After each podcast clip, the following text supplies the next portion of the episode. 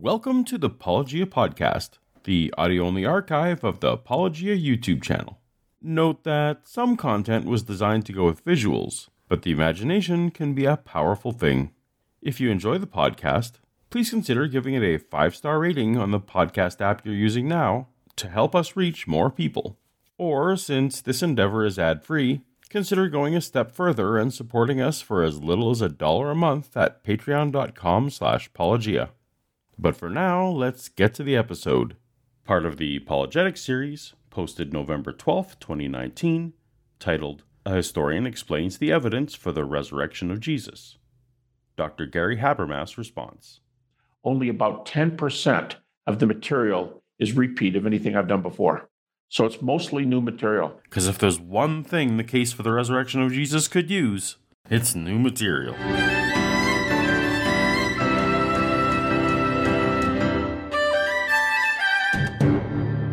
Paulogia, where a former Christian takes a look at the claims of Christians. If you're new to the channel, why not take a second to tap on the subscribe button so that you can be notified when new science, theology, and news videos come out. If you're familiar with my channel, you've probably heard me invoke the name Dr. Gary Habermas, a man who has devoted much of his scholarly career to the defense of the resurrection of Jesus. But since video is not Gary's primary medium, there hasn't been much chance for me to do a response directly.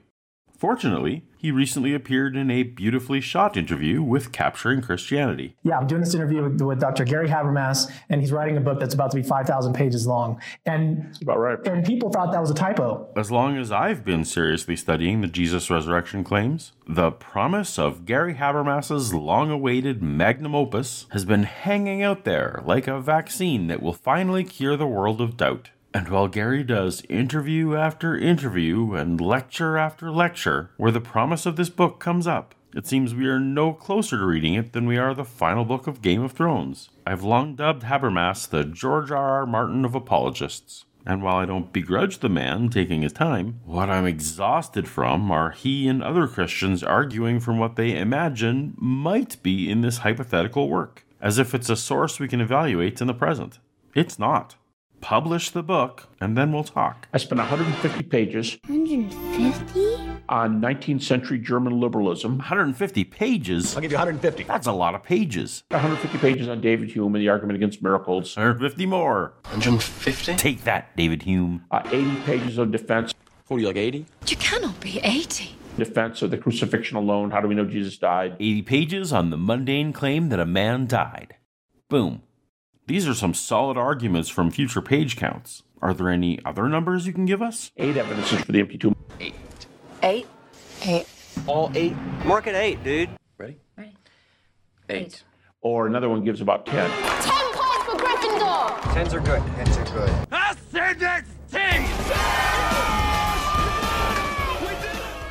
I've got 22 evidences for the empty tomb. 22. 22.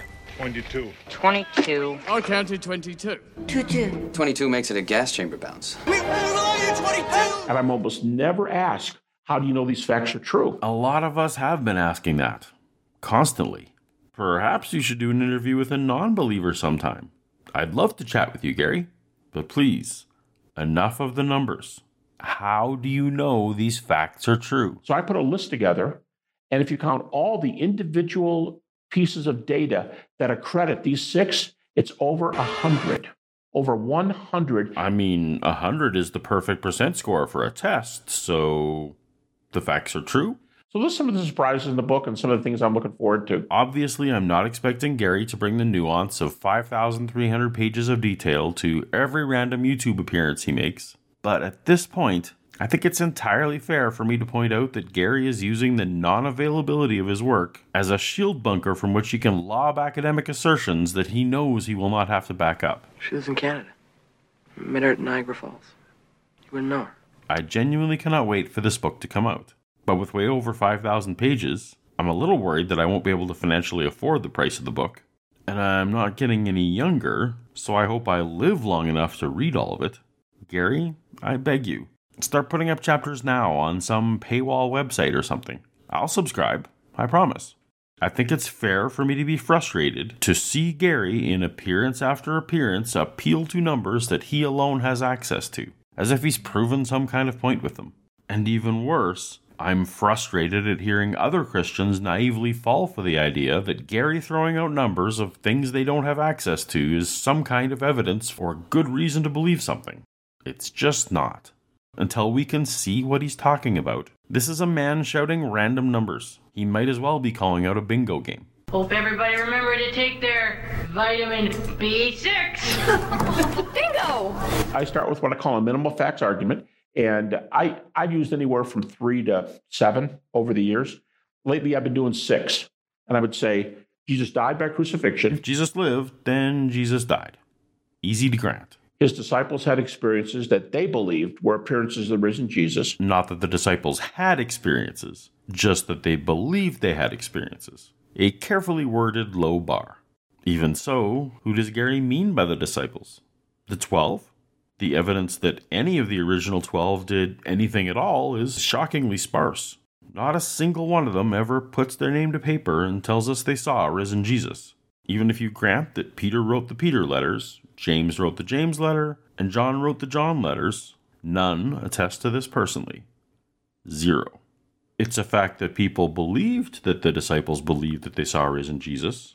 And that's all you have, really. Because of their belief that he was raised, it is the event that has turned the world upside down religiously. What turned the world upside down was when Rome made Christianity the empire's first official religion. But by that point, the veracity of the claims of the resurrected man were all but irrelevant. Emperor Constantine had his own visions and dreams that he attributed to Christ, and which drove his passion, not the handed down disciple beliefs from centuries prior. Gary is making a strange argument from popularity here. Surely a religion doesn't have to be grounded in historical fact in order to become popular. Otherwise, Gary would have to think that the evidence for Scientology, Mormonism, Islam, and others would have to be considered true as well. It was the resurrection that powered the religion, uh, to, powered the teachings, even to the point of being willing to die. Uh, and we do have first century sources for the, the, arguably the three largest names. Apologists who know what they're doing use this careful phrase willing to die rather than claiming that said disciples actually did die for their faith, because the evidence doesn't back up that latter claim. When Gary points to sources for the three largest names, he's tacitly admitting that there simply aren't reliable sources for any of the rest of them. By those three, I'm going to assume Gary means Peter, Paul, and James, only one of whom was actually a member of the Twelve. Four, very important, it was proclaimed very early. And today, critics, the, the consensus position is that you can track the resurrection preaching back to immediately after the cross. Um, by what definition of immediately? When Paul said yes to Jesus on the way to, to Damascus, there was already a body of data called the early creeds that are later written in the New Testament. Paul wrote his letters about 20 years after the death of Jesus. So, what we know for sure is that the resurrection preaching was established in the first 20 years. Gary and others like to speculate, and possibly reasonably so, that Paul heard this teaching when he went to Jerusalem and met with the church elders an event estimated roughly five years after Jesus' death. Is three to five years so early that it resists being a legend? And so, what if this preaching began even the very week Jesus died? That's about the timing of Elvis sightings after his death. And then the last two would be individuals James, the brother of Jesus, and Paul, both of whom become Christians because they believed they had experiences. Well, I think most will accept that Paul became a Christian because he believed he had an experience. In the seven books that can be confidently attributed to Paul, he lays out what he believes and why. In fact, he's the only gospel for which this is true. Again, that clever wording of believing he had an experience, not actually having an experience. As for James, well, we don't actually have any idea what he believed and why. As I mentioned, even if I conceded that James wrote James, that letter is silent on resurrected Jesus. We're no closer to finding out whether James claimed any such experience for himself. Those are the six I would use. All right, let's review. Jesus died. Okay. Disciples thought they saw risen Jesus. If I'm unjustifiably charitable and grant Gary that he has good evidence for Peter, Paul, and James, he's given those last two individuals their own separate points. So the best we can give this point is that Peter thought he had an experience though more realistic to say that people thought that Peter thought that he saw risen Jesus. If we change this to Christianity became popular, then check. Early? Well, what's early?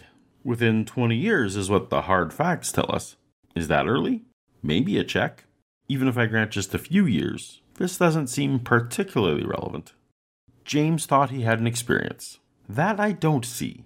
That James was an early church leader? Sure. That people believed that James believed he had an experience? Okay. Paul thought he had an experience. Check. We started and ended on good ones. What can we conclude here? Shortly after a man died, people came to believe that other people believed that they saw him alive. After a few hundred years of this story passing around, it became very popular. Assume with me for just a minute that Jesus didn't rise from the dead. What here would need some kind of explanation. He died. Shortly after, some people believed stories that other men thought they saw him alive. After a few hundred years, this tradition became popular. It seems pretty straightforward, with no actual resurrection involved. And the, the one thing that they say that I see a lot is any naturalistic explanation you can think of Right. is going to be more probable. That's Barter. I mean, that's a lot of guys. is that is, is Why? your response? No, that is that is the subjection because what they're saying is disciple stole the body is a lousy objection, but it's better than yours because stolen bodies happen in this world, resurrections don't. It's not that resurrections don't or can't, it's that we have massively convincing evidence for countless stolen bodies, and we entirely lack convincing evidence of any resurrections. Sheer probability is on the side of the mundane claim. Improbable things do happen all the time, but by definition, the probable is more probable. What he's saying is there's no another world. There's not another world from which Jesus was a strange visitor to this planet. Or he's saying there's insufficient evidence to establish such a place, while in the meantime, the world we exist in is well evidenced. They're not saying what a lot of Christians think they are. They're not saying all of my theories have better evidence than yours. They're not. They're saying you got some data there, but you asked me to believe in a crazy place and people can rise from the dead, and we don't have any other examples. So chances are you're wrong. Exactly. I couldn't have said it better myself. Chances are you're wrong. And I'd say, all right, 30 million people who claim to have NDEs. NDE means near death experience. Correct. Right. All right. I'm going to admit up front that NDEs aren't an area where I've dug deep. Even when I was a die-hard Christian, I found them to be pretty underwhelming. Beyond the, shall we say, non rigorous documentation or corroboration, it just didn't seem to be special that a dying, oxygen deprived brain would come up with some unusual thoughts and sensations. Certainly not anything that warranted demand for supernatural explanation. But I'll allow this side rabbit trail for now. Give Gary a chance to turn me around on this, or at least spark my intellectual curiosity. A fellow just retired from University of Virginia Medical School. He's probably the leading NDE expert. His name is Bruce Greyson. All right, Bruce Greyson. That combines the names of Bruce Wayne and Dick Grayson. That's pretty cool. But Bruce himself has published 100 peer reviewed near death articles in medical and psychological journals. But Gary's right. Looks like he has over 100 peer reviewed contributions. His most cited work is this one called the Near Death Experience Scale, where he lays out a standardized 33 point questionnaire for talking to those who claim to have had an NDE. These questions focus entirely on qualia feeling of peace, feeling of joy, vivid thoughts, dull thoughts, life review, and sudden understanding. In spot checking Greyson's papers, they focus on these vague sensations, not on documenting corroborating evidence in support of the idea that this is anything other than the mental throes of a dying brain. The most incredible ones, people go, oh my gosh, that's really happened. Yeah, it's recorded. I, can already tell people are wondering, well, what? Like, give me, a, give me a taste. Well, give me, give me these two. Yeah, here's here's a couple. Um, this woman has a, uh, she's being operated on. She has a near death experience. She's up above her body. She's looking down. She's watching herself. And sometimes they don't even know it's them because they identify with who's up by the ceiling. That's a point of consciousness. And on the top of this medical device that was in the room, you know, hospitals often rivet numbers like offices do to keep track of typewriters and to keep track of things. She looked down and there was a 12 digit number riveted onto the top of this medical thing. And she said, I'm OCD. And so I memorized the 12 digit number. And so she comes to, she says to the nurse, write this down. Now, I'm not saying this is the number, but it's like, write this down 675 21600. 12 numbers. And the nurse wrote it down. And they were later moving the apparatus out of the room, and the nurse jumps in and says, Whoa, whoa, whoa, wait a minute. Let me get my sheet out. Wow, the number's exactly right. This account comes from a book called The Death Class A True Story About Life, which recounts lectures by Professor Norma Bowe from her death class. The story doesn't include any details that could be corroborated. No patient name, no nurse name, no hospital name, no year, not even the serial number to see if it conceivably could be a respirator serial number for the given brand. This sounds like a third hand anecdote told by a professor who trades on being entertaining. Is this the level of documentation we can expect that impresses Gary? By prefacing these with Greyson and the peer reviewed studies, listeners like me got the impression that that's the kind of evidence we would be hearing. It is not. Another one is a real fast one. A guy had surgery. He was up above his body watching the doctors do this, but he got maybe a little bored. I don't know. He started drifting a little bit, and looking around. He went through a wall into the next surgical ward and he watched a guy having his leg amputated. So he gives an explanation of what happens in the room with the leg amputation because I saw it. But you're on that bed.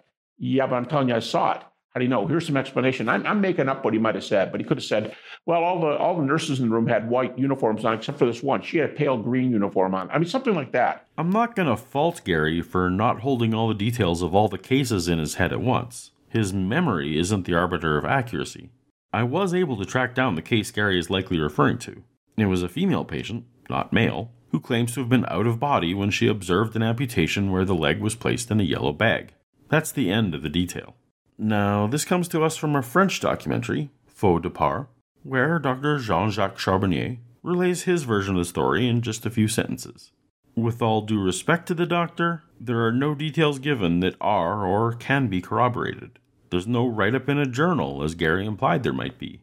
This is an anecdote from a documentary from a company that has since gone out of business. So I've been wanting to ask a historian this question for a long time now. Hmm. And what is it's another common objection that I see is that prob- most probably Jesus' body would have been thrown into a mass grave. Well, that sounds familiar. I'm very excited that Craig acknowledges that the place most crucifixion victims were buried was a mass grave. Mass grave, unmarked grave. So my question is, what is the earliest historical evidence we have of Jews being thrown, criminals being thrown into a mass grave? Does it come at the time of Nero, around 70 AD, or does it come before then? Because it seems to me like that's the earliest evidence that we have of these mass graves. Okay, first of all, you're going to be hard put to, to nail exact historical references when it was done. But I would concede, and many would, that that's what happened to most people. Gary Habermas agrees with me. Unmarked graves are what happened to most crucifixion victims.